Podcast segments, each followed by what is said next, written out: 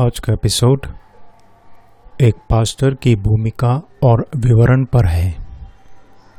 Pastor के व्यक्तिगत जीवन का प्रमुख महत्व होता है क्योंकि लोग इतवार को, उसके उपदेश को सुनते हैं और देखते रहते हैं कि पूरे सप्ताह ये किस प्रकार पूरे किए जाते हैं।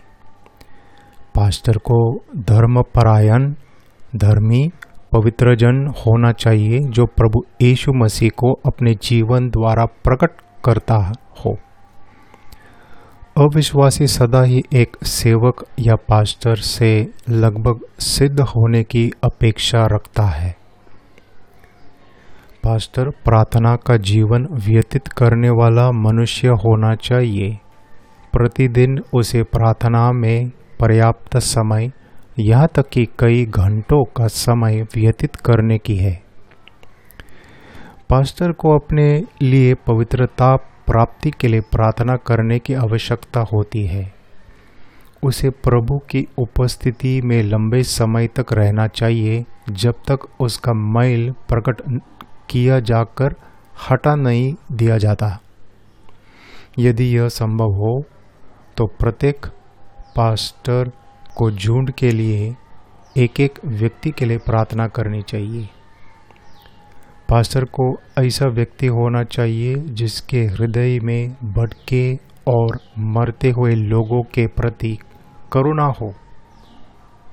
पास्टर को लोगों से व्यक्तिगत रूप से उद्धार के विषय में बातचीत करने और व्यक्तिगत समस्याओं को समझने के योग्य होना चाहिए। तथा उनकी साक्षियों में कमी घटी को इंगित करने योग्य होना चाहिए।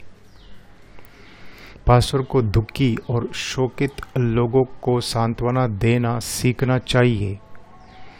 उसको इस योग्य होना चाहिए कि उनके व्यक्तिगत जीवनों में प्रविष्ट होकर उनके परिवार का एक भाग बन जाए। पास्टर को याद रखना चाहिए कि वह विशेष रूप से एक चरवाहा है और हर समय पृथ्वी पर प्रभु का प्रतिनिधित्व करता है। पास्टर होने के नाते उसकी सबसे बड़ी सेवकाई खड़े होकर सुसमाचार प्रचार करना है। इसमें शिक्षा और अनुभव सम्मिलित होगा। और प्रभावशाली बनने के लिए परमेश्वर की आशीष की आवश्यकता होगी। जिससे पापियों का हृदय परिवर्तन हो सके और विश्वासियों को बल मिल सके। उसे परमेश्वर का समस्त परामर्श देना याद रखना चाहिए। इसमें सुसमाचार प्रचार, बाइबल के सिद्धांत, शिक्षाएँ, ताड़नाएँ, उपदेश और चेतावनियाँ सम्मिलित होंगी। उसे सार्वजनिक रूप में प्रार्थना करना भी सीखना चाहिए, जो कि केवल गुप्त स्थानों पर बहुत अधिक निजी प्रार्थना करने के द्वारा ही सीखी जा सकती है।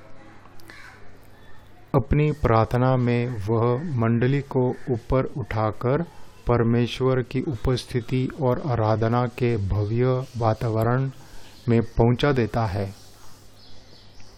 उसे पवित्र शास्त्र को स्पष्ट रूप में आदरपूर्वक और विशिष्ट रूप से पढ़ना, सीखना चाहिए, जिससे सभी लोग समझ सके। उसे झुंड की रखवाली करने का आदेश समझा दिया गया है। बपतिस्मा के लिए प्रत्याशी तैयार करना भी उसकी जिम्मेवारी है। वह प्रभु भोज और बपतिस्मा दोनों संस्कारों के प्रति भी जिम्मेवार है। आराधना सभा की समाप्ति पर उसकी जिम्मेवारी है कि वह लोगों को परमेश्वर की ओर से आशीष दे। उसे अपने झुंड को, झूठी शिक्षाओं और झूठे शिक्षकों से बचाना है। अपने झुंड के गरीबों के प्रति उसकी विशेष जिम्मेवारी है। उसे अपने सदस्यों को उन क्षेत्रों में पहुँचने की शिक्षा देने का विशेष अधिकार प्राप्त है, जहाँ अभी तक सुसमाचार नहीं पहुँचा है। इसको वह अपना उदाहरण प्रस्तुत करके उत्तम रीति से कर सकता है। वह उनको ऐसी यात्राओं में अपने साथ ले जाकर उदाहरण प्रस्तुत कर सकता है। सभी बातों में वह लोगों के लिए प्रभु यीशु और धार्मिकता का एक आदर्श है। पास्टर को सदा ही प्रार्थनापूर्ण, निष्ठावान, परिश्रमी और विश्वास योग्य होना चाहिए।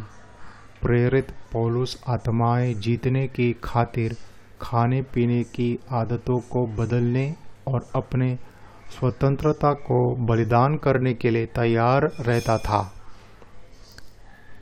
उन्होंने अपने को विभिन्न वर्ग के लोगों के अनुकूल बना लिया था। वह अपने सामाजिक जीवन और प्रथाओं को नियंत्रित करने के लिए सदा तैयार रहता था। जैसे वह लोगों को जीत सके और अनावश्यक आक्रमण से भी सुरक्षित रहे। पास्टर अपने झुंड की आत्माओं के लिए परमेश्वर के सन्मुख जिम्मेवार है। सफल पास्टर संयमी और निरंतर आत्मा द्वारा नियंत्रित होना चाहिए।